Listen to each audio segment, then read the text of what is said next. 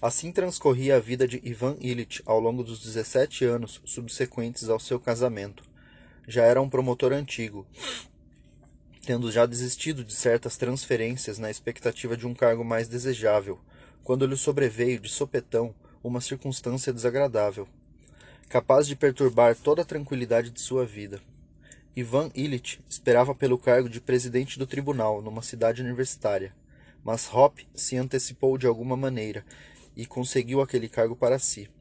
Ivan Illich ficou irritado, pôs-se a exprobrá-lo e acabou brigando com ele e com sua chefia imediata.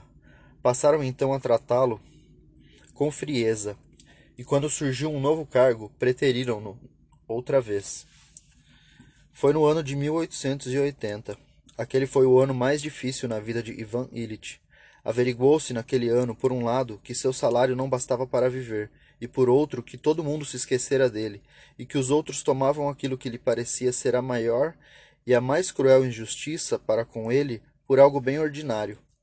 Nem seu pai julgava que ele cumpria ajudá-lo. Ivan Illich sentiu, pois que todos haviam o haviam abandonado. Achando sua situação, com 3.500 rublos de ordenado, a mais normal possível e até mesmo feliz. Só ele sabia com a sua consciência daquelas injustiças que o haviam acometido. Com os constantes sermões de sua esposa e com as dívidas que vinha contraindo por gastar além de seus ganhos, só ele sabia que sua situação estava longe de ser normal. No verão daquele ano, visando diminuir as despesas, ele entrou em férias e foi passar com sua mulher uma temporada no campo, na casa do irmão de Praskrovia Fyodorovna. Ali no campo, sem serviço, Ivan Illich se sentiu, pela primeira vez, não apenas entediado, mas insuportavelmente entristecido. E resolveu que não se podia viver dessa maneira e que era preciso tomar certas medidas drásticas. Ao passar uma noite inteira em claro, andando pelo terraço, Ivan Illich decidiu ir a Petersburgo para solicitar um novo cargo e, pretendendo castigar quem não soubesse valorizá-lo, para mudar de ministério. No dia seguinte, apesar de todas as discussões da esposa e do cunhado, foi mesmo a Petersburgo. Lá foi com a única finalidade, a de arrumar, pedinchando, um cargo com cinco mil rublos de ordenado. Já não dava mais preferência a nenhum ministério, ramo ou gênero de atividade específico. Precisava apenas de um cargo, um cargo qualquer com cinco mil de ordenado, fosse na administração pública, nos bancos, nas estradas de ferro, nas instituições da Imperatriz Maria ou até mesmo na alfândega, mas sem falta com cinco mil de ordenado, e com a condição de sair sem falta do ministério onde não sabiam valorizá-lo. E eis que essa viagem de Ivan Illich acabou coroada com um êxito inesperado e assombroso. Em Kursk, passara para a primeira classe, FS Ilin, seu conhecido e comunicara-lhe que, segundo um telegrama recebido dia desses pelo governador da província, logo se daria uma reviravolta no ministério. Ivan Semyonovitch seria designado para o cargo de Piotr Ivanovitch. A suposta reviravolta, além de ser significativa para a Rússia, era sobremodo significativa para Ivan Illich, porquanto ia promover novas pessoas, Piotr Ivanovitch, e obviamente seu companheiro Zakhar Ivanovitch e dessa forma favorecia no mais alto grau Ivan Illich também. É que Zakhar Ivanovitch era colega e amigo de Ivan Illich. A notícia foi confirmada em Moscou, e chegando a Petersburgo, Ivan Illich se encontrou com Zakhar Ivanovitch e conseguiu a promessa de que receberia um cargo certo em seu antigo Ministério da Justiça. Uma semana depois, telegrafou para sua esposa. Zakhar Cargo de Miller na primeira reunião sou nomeado. Graças àquela mudança de quadros, Ivan Illich arranjou de repente, no, no mesmo ministério, um cargo que o elevou dois patamares acima dos seus companheiros, rendendo-lhe cinco mil rublos de ordenado e três mil e quinhentos em abonos de promoção. Todo o desgosto causado pelos seus antigos desafetos e pelo seu ministério, como tal ficou conhecido, e Ivan Illich se sentiu totalmente feliz.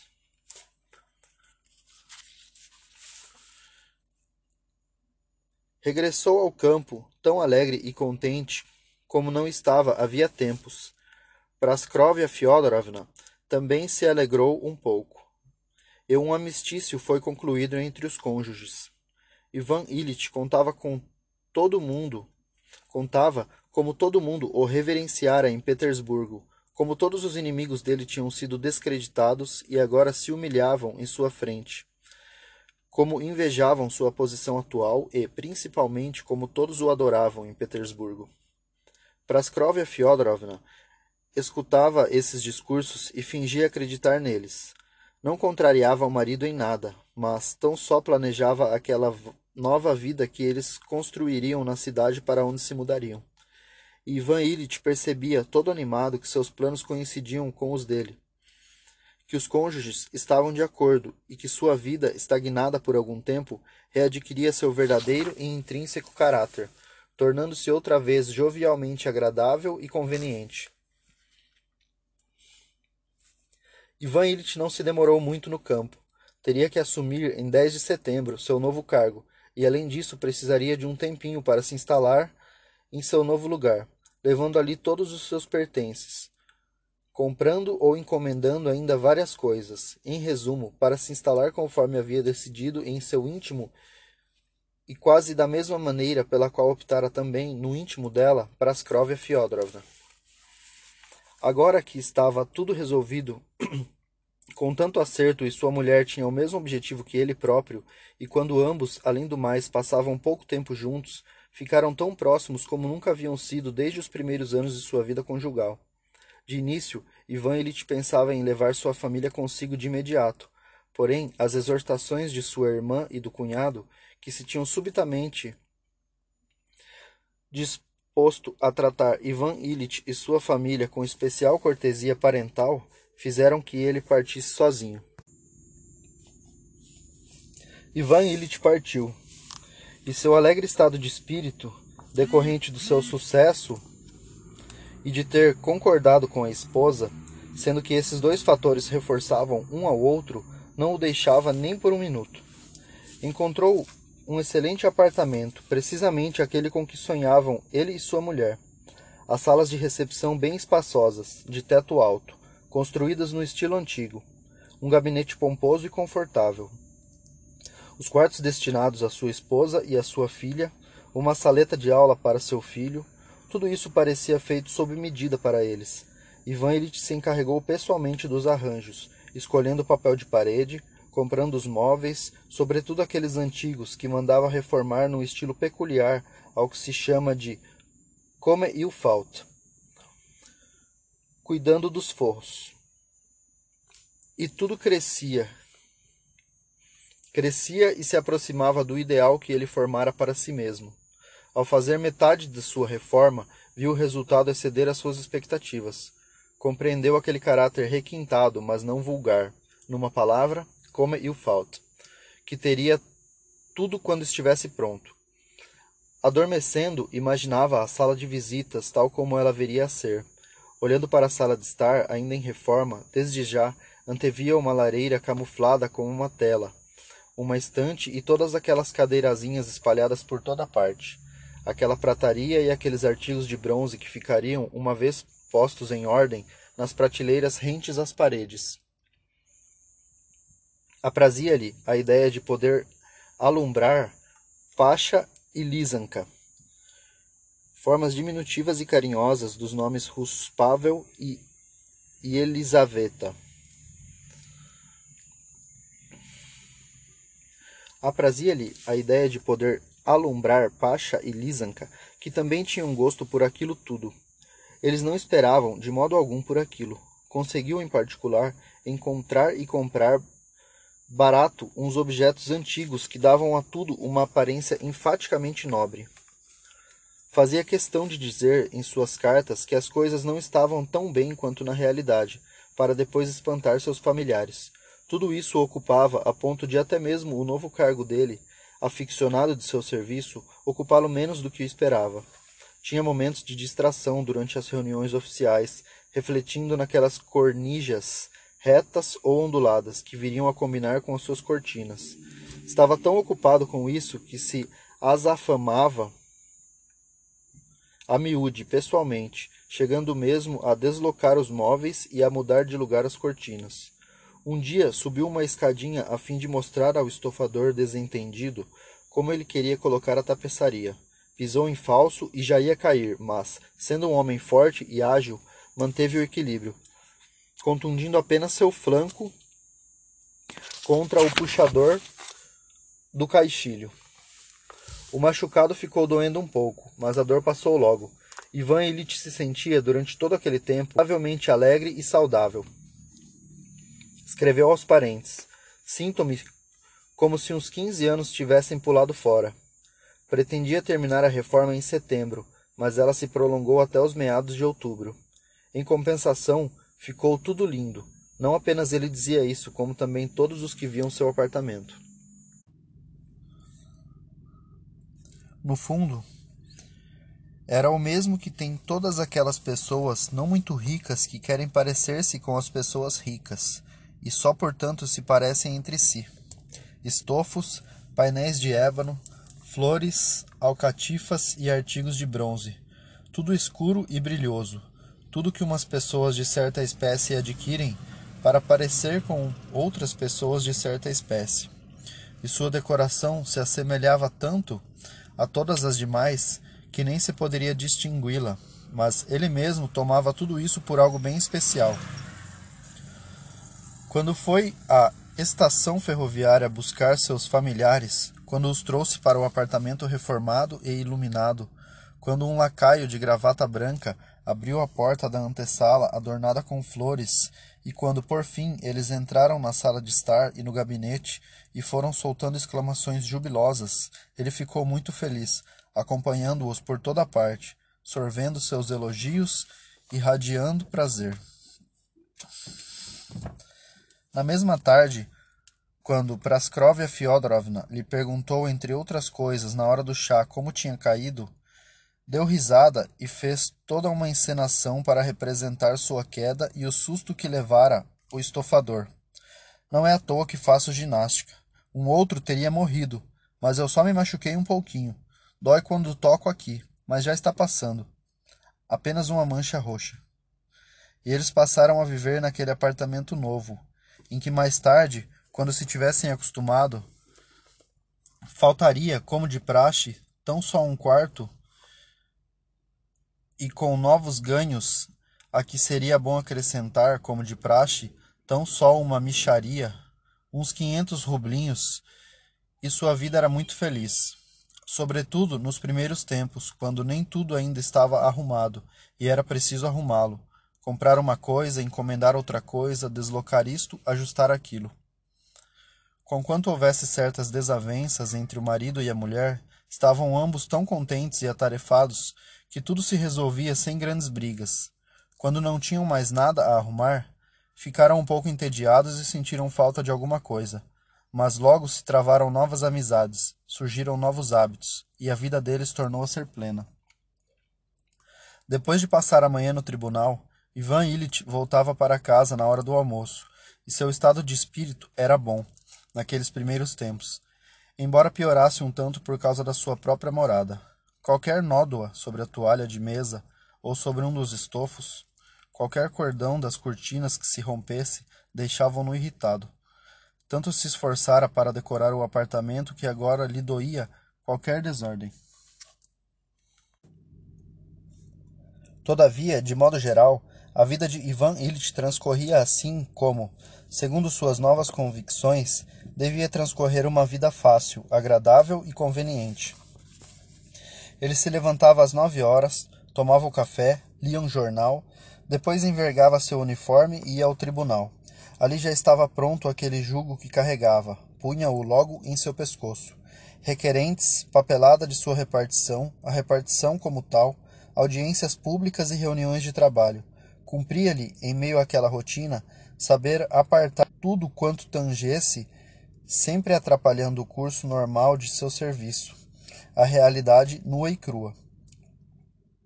Não podia admitir nenhum tipo de relação com pessoas estranhas, senão aquelas relações oficiais. E o motivo de se relacionar com alguém deveria ser, bem como as próprias relações, estritamente oficial. Vem, por exemplo, alguma pessoa e quer informar-se sobre algum assunto. Fora do espaço oficial, Ivan Illich nem sequer pode ter quaisquer relações que sejam com essa pessoa. No entanto, se essa pessoa tem algo a ver com ele em sua qualidade de servidor público, algo que possa ser expresso numa folha de papel timbrado, aí sim, nos moldes dessas relações, Ivan Illich faz tudo, decididamente, tudo quanto pode fazer, mantendo, ao mesmo tempo, certa semelhança com as gentis relações humanas, ou seja, tratando-a com gentileza.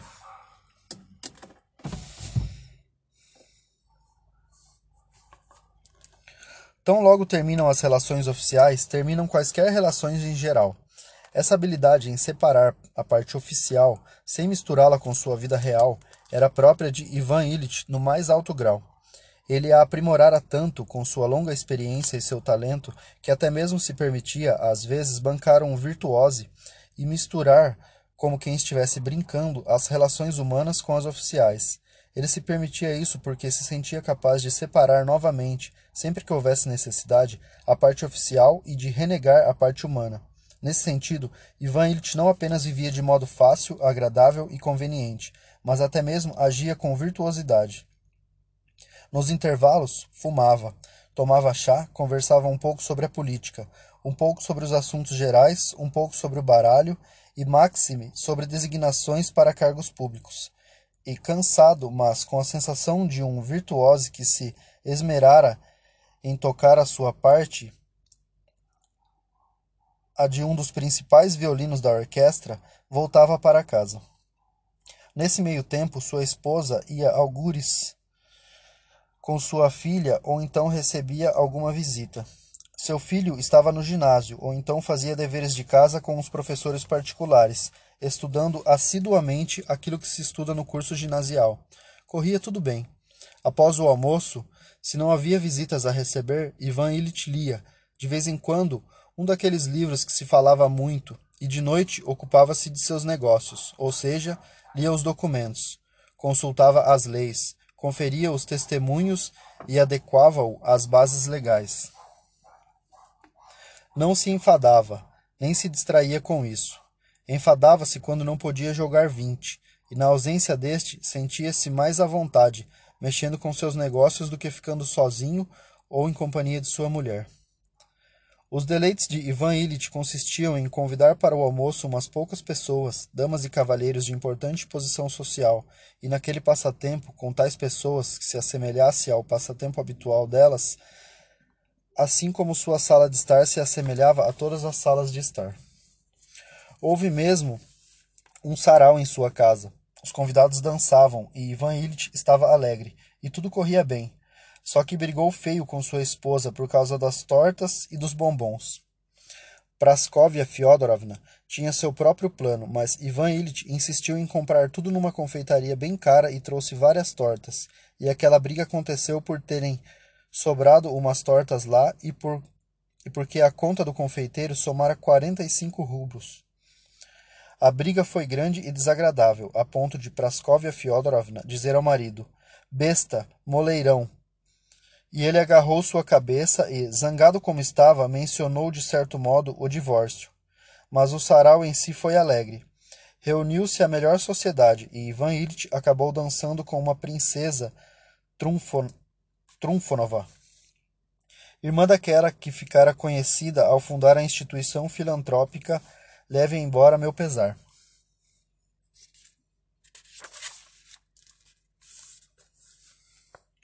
Os prazeres oficiais referiam-se ao seu amor próprio. Os prazeres sociais referiam-se à sua vaidade.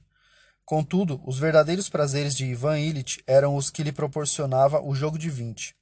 Reconhecia que depois de tudo, depois de quaisquer eventos desprazerosos que ocorressem em sua vida, a alegria a luzir, feito uma vela acesa, diante de todos os outros, consistia para ele em jogar vinte com bons adversários e parceiros que não gritassem e fossem quatro com ele mesmo, pois era triste demais ter de abandonar o jogo, quando se juntavam cinco parceiros, embora lhe agradasse muito fingir que estava tranquilo. Em levar a cabo aquele jogo inteligente e sério, contanto que as cartas saíssem direito, e depois jantar e tomar um copo de vinho. E uma vez terminada a partida, Ivan Illich ia dormir especialmente bem-humorado, sobretudo ao apurar um pequeno ganho, já que não lhe agradava perder demais. Assim a família vivia. Seu círculo de amizades era o melhor possível, formando-se tanto de pessoas importantes quanto de pessoas jovens. No tocante àquele círculo de amizades, o marido, a mulher e a filha estavam de pleno acordo em si. E, sem combinarem nada, afastavam da sua casa toda a espécie de parentes e aderentes pobres, que irrompiam, cheios de dengues, em sua sala de estar com pratos japoneses pelas paredes, e desvencilhavam-se cada um da mesma maneira deles todos. Esses amigos pobres deixavam logo de visitá-los.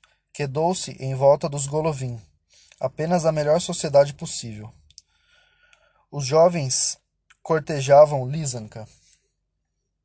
E o juiz de instrução, Patrikchev, filho de Dmitri Ivanovich Petrikchev, e o único herdeiro de sua fortuna, também passou a cortejar Lisa. De sorte que Ivan Ilitch já falava disso com Praskovia Fyodorovna. Não seria porventura interessante oferecer-lhes um passeio de troika? Carruagem ou trenó puxado por três cavalos? Ou levá-los ao teatro? Assim a família vivia. E tudo corria assim, sem mudar, e tudo estava muito bem. Capítulo 4 Estavam todos bem dispostos. Se Ivan ele te dizia por vezes que tinha um estranho ressaibo na boca e sentia algum embaraça... algum embaraço do lado esquerdo de sua barriga, não se podia chamar aquilo de indisposição. Aconteceu, todavia, que tal embaraço foi aumentando. Ainda não era uma dor propriamente dita, mas uma constante sensação de peso daquele lado, e seu mau humor decorrente. Esse mau humor, que não parava de crescer, veio a estragar os prazeres da vida fácil e conveniente que levava havia pouco na casa dos Golovin. O marido e a mulher passaram a brigar cada vez mais. Em breve, a facilidade e a agilidade esvaíram-se, permanecendo, a custo, somente a conveniência. As cenas conjugais se tornaram de novo mais frequentes. De novo, sobraram umas ilhotas, e não eram muitas, em que os cônjuges conseguiam aproximar-se um do outro sem explosões. E Praskovia Fyodorovna tinha agora motivos para dizer que a índole de seu esposo era difícil. Por mero hábito de exagerar, que lhe era intrínseco, Dizia que essa índole sempre fora horrível assim e que se precisava ter a bondade dela para poder aguentá-la por vinte anos seguidos. É verdade que as brigas estouravam agora por iniciativa dele. Sempre se lançava às critiquices e pouco antes do almoço, pouco antes do almoço. E, a miúde, quando se punha notadamente a tomar a sopa. Ora, Percebia que uma das louças estava estragada. Ora achava a comida ruim, ora censurava seu filho por ter colocado o cotovelo na mesa, ora implicava com o penteado de sua filha. E era Praskovia Fyodorovna que ele acusava de tudo. A princípio, Praskovia Fyodorovna retrucava e dizia coisas desagradáveis ao seu marido, mas ele ficou umas duas vezes tão furioso no começo do almoço que, compreendendo que era um estado mórbido, provocado nele pela ingestão dos alimentos, ele se conteve. Já não retrucava, apenas lhe pedia que almoçasse mais rápido. Quanto àquela submissão sua, Praskovia Fyodorovna transformou-a num grande mérito seu, convencida de que seu esposo tinha uma índole horrível e que tornara infeliz toda a vida dela, acabou por se apiedar de si mesma. E quanto mais se apiedava de si, tanto mais odiava seu marido. Chegou a desejar que ele morresse, só que não podia desejar isso, porquanto se privaria, em tal caso, de seus vencimentos. E foi por essa razão que se irritou ainda mais com ele. De resto, achava-se profundamente infeliz, porque nem a morte do marido poderia salvá-la, ao passo que se irritava e ocultava sua irritação, e que sua irritação oculta exacerbava a irritação manifesta de Ivan Ilitch. Após uma das cenas, quando Ivan Illich se mostrara sobremodo injusto e até mesmo dissera, para se explicar ao fim da briga, que andava de fato irritadiço, mas apenas por causa de uma doença, ela lhe respondeu que, se estivesse doente, precisava de tratamento, exigindo-a a seguir que fosse consultar um médico renomado. Ele foi lá. Transcorreu tudo conforme tinha previsto. Ocorreu tudo o que ocorre de praxe. E sua espera e a imponência falsa do médico, uma imponência bem conhecida, aquela mesma que ele próprio afetava no tribunal, e as batidinhas, as ausculações e as perguntas a presumirem respostas premeditadas e, pelo visto, inúteis, e o ar significativo do doutor que parecia inculcar é só o Senhor cair, digamos, nas mãos da gente e a gente vai resolver tudo, pois já sabemos com toda certeza como se resolve tudo, pois é tudo a mesma coisa para qualquer pessoa que o Senhor apontar. Tudo se fazia do mesmo modo que no tribunal, como ele próprio se fingia na frente do réu. O médico renomado também se fingia na frente dele.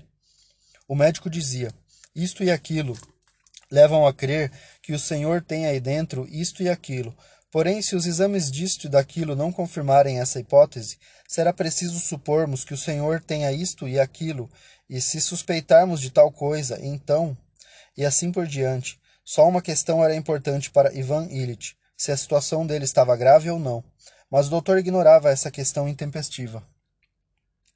Do ponto de vista do doutor, essa questão ociosa não era possível, passível de discussão. Apenas se ponderavam os diagnósticos prováveis, a saber, um rim solto, uma esterite crônica e uma doença de seco, do seco. Não se tratava da vida de Ivan Illich, mas se escolhia entre aquele rim solto e aquele seco. E o doutor resolveu de maneira brilhante essa indecisão na frente de Ivan Illich, optando pelo seco, e ressaltando que o exame de sua urina poderia fornecer novas evidências, e que o diagnóstico seria, em tal caso, revisto. Foi feito precisamente tudo quanto Ivan Illich em pessoa fizera mil vezes, e da mesma maneira brilhante, na frente do réu.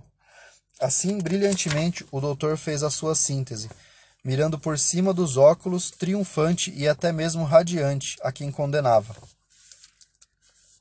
Daquela síntese do doutor, Ivan Illich deduziu que estava mal. Para o doutor e talvez para todo mundo não fazia diferença alguma, só que ele mesmo estava mal. E essa dedução causou a Ivan Illich uma comoção mórbida, provocando-lhe o sentimento de grande compaixão para consigo e de grande rancor contra o médico, que abordava um assunto tão relevante com tanta indiferença. Todavia ele não disse nada, mas se levantou, colocou o dinheiro em cima da mesa e disse, suspirando: Nós, os doentes, fazemos de certo muitas perguntas inoportunas. Foi isso que disse. Mas, em geral, é uma doença grave ou não?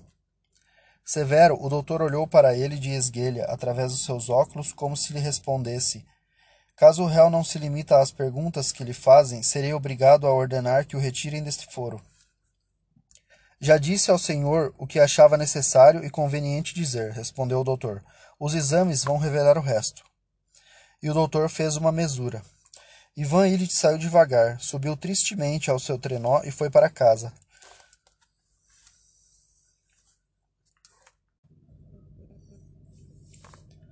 Pelo caminho, não parava de relembrar tudo quanto dissera ao médico, procurando verter todos aqueles termos científicos, intrincados e nebulosos, para uma língua comum e detectar neles uma resposta à sua pergunta. Estou mal. Sim, mas será que estou muito mal ou ainda é pouca coisa? E parecia-lhe que tudo quanto o médico dissera significava que, ele, significava que ele estava muito mal. Tudo parecia triste a Ivan Illich nas ruas por onde passava. Os cocheiros estavam tristes, os prédios tristes, os passantes e os armazéns também tristes. E sua dor, obtusa mas lancinante, que não se quietava nem por um segundo, parecia adquirir, devido àquele impreciso discurso do médico, outro significado, mais sério. Agora Ivan Illich atentava nela como uma nova sensação penosa. Voltou para casa e foi contando sobre essa visita à sua mulher. Ela escutava, mas eis que entrou no meio do seu relato sua filha de chapeuzinho. Arrumara-se para ir passear com a mãe dela. Sentou-se para ouvir, com esforço, toda aquela maçada, só que não aguentou por muito tempo. Sua mãe tampouco escutou até o fim. Pois bem, fico muito contente, disse a mulher, pois vê agora se tomas direitinho teu remédio. Dá-me a receita que vou mandar Gerassim para a farmácia. E ela saiu para se vestir. Ivan Illich nem retomara o fôlego enquanto ela estava no quarto, e deu um profundo suspiro ao vê-la sair. Pois bem, disse ele, talvez seja mesmo pouca coisa. E foi tomando remédios, cumprindo as prescrições do médico, que haviam mudado após o exame de sua urina. Aconteceu, entretanto, que surgiu por ocasião desse exame e do que tinha-lhe de suceder certa confusão. Não dava para se encontrar novamente com o doutor, e o que ocorria de fato a Ivan Illich não era exatamente aquilo que o doutor lhe dissera. Ele esquecera, sem dúvida, ou mentira, ou então lhe ocultara alguma coisa. Não obstante, Ivan Illich foi cumprindo religiosamente as prescrições do doutor, e logo de início consolou-se de certa forma com isso. A principal ocupação de Ivan Illich consistia, desde a sua visita ao médico, em cumprir com rigor as prescrições relativas à higiene e à medicação, bem como em observar minuciosamente a sua dor e todas as funções do seu organismo. Os principais interesses de Ivan Illich concerniam agora as doenças humanas e a saúde humana. Quando se falava em sua presença de doentes, falecidos e convalescidos, mas, sobretudo, daquelas doenças que se assemelhavam a dele, prestava atenção, indagava buscando esconder sua ansiedade e correlacionava o que ouvia com sua doença. A dor não diminuía, porém Ivan Illich fazia esforços sobre si mesmo para se obrigar a pensar que estava melhor, e conseguia ludibriar a si mesmo, contanto que nada o preocupasse. Mas tão logo surgiam contrariedades por parte de sua esposa, intempéries em seu serviço ou maus lances em seu jogo de vinte, ele sentia de pronto toda a força de sua enfermidade. Às vezes, aturava tais intempéries na expectativa de corrigir rápido essas coisas ruins, de superá-las e de alcançar, afinal de contas, bom êxito. Seu grande slam. Só que agora toda e qualquer desventura deixava-o abatido e desesperado. Ele dizia consigo: Mal comecei a convalescer e o remédio já tinha surtido efeito. e eis que aquela maldita desgraça ou contrariedade enraivecia-se contra tal desgraça ou contra as pessoas que o contrariavam, matando-o pouco a pouco, e sentia que, que essa raiva o matava por sua vez, mas não conseguia abster-se dela. Devia compreender bem, pelo visto, que sua ira contra as circunstâncias e as pessoas fazia sua doença recrudescer, e que não lhe cabia, portanto, dar tanta atenção àquelas contrariedades fortuitas. Contudo, ele raciocinava de modo inverso, dizia que precisava de sossego, atentava em tudo quanto perturbasse o seu sossego e ficava irritado com a mínima perturbação. Seu estado piorava ainda porque lia os livros de medicina e consulta médicos. A piora avançava tão regularmente que ele podia enganar a si próprio, comparando um dia com o outro. A diferença era discreta. Mas quando consultava os médicos, parecia-lhe que piorava mesmo, e até piorava depressa. Apesar disso, não cessava de consultar os médicos. Naquele mês recorreu também a outra celebridade, e essa outra celebridade lhe disse quase o mesmo que a primeira, embora tivesse feito suas perguntas de outro modo. E a consulta com essa celebridade não fez outra coisa, senão aumentar a hesitação e o medo de Ivan Illich. Um companheiro de seu companheiro, aliás, um médico muito bom, definiu a sua doença de forma bem diferente, e apesar de ter prometido que ele se recuperaria, deixou Ivan Illich ainda mais confuso com suas indagações e suposições, e agravou suas dúvidas. Um homeopata também definiu a sua doença de modo diferente e prescreveu um medicamento que Ivan Illich ficou tomando, no mais completo sigilo, por uma semana. Mas, finda essa semana, sem que sentisse alívio, perdeu a confiança tanto nas medicações precedentes quanto na última medicação e mergulhou num desânimo ainda maior. Uma dama que conhecia contou-lhe um dia sobre uma cura por meio dos ícones, então Ivan Illich se surpreendeu a prestar muita atenção e ponderar a veracidade de tal fato. Esse incidente assustou-o. Será que minha mente se debilitou tanto assim? disse consigo. Tolice. Tudo isso é uma bobagem. Não é preciso ceder a cisma, e sim escolher um só médico e seguir rigorosamente as prescrições dele. Assim é que vou fazer. Agora está decidido. Não vou mais cismar, e até o verão farei o tratamento com precisão. Depois a gente vai ver. As favas com essas minhas hesitações. Foi fácil dizer isso, mas não foi possível fazê-lo. Aquela dor no flanco incomodava-o, parecendo aumentar o tempo todo, e, tornando-se ininterrupta, aquele ressaibo em sua boca ficava cada vez mais estranho. Ele achava que sua boca exalava um cheiro abominável, seu apetite e suas forças diminuíam sem parar, não podia mais aguentar a si mesmo.